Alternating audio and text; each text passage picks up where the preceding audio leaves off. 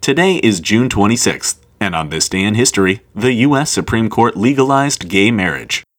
The issue of same sex marriage had emerged in the 1970s as a question of civil rights. But it wasn't until the early 2000s that legalization of same sex marriage in the United States began to occur.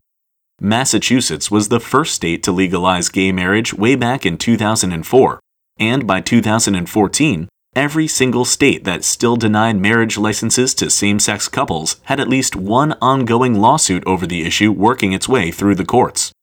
It was only a matter of time before the Supreme Court got involved, and though the court did strike down the law barring federal recognition of same sex marriage on June 26, 2013, it was on June 26, 2015, that the court issued a ruling on the case of Obergefell v. Hodges, in which it struck down all state bans on same sex marriage.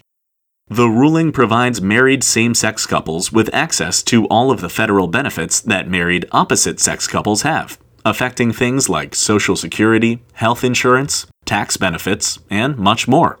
But all of that began on this day in history.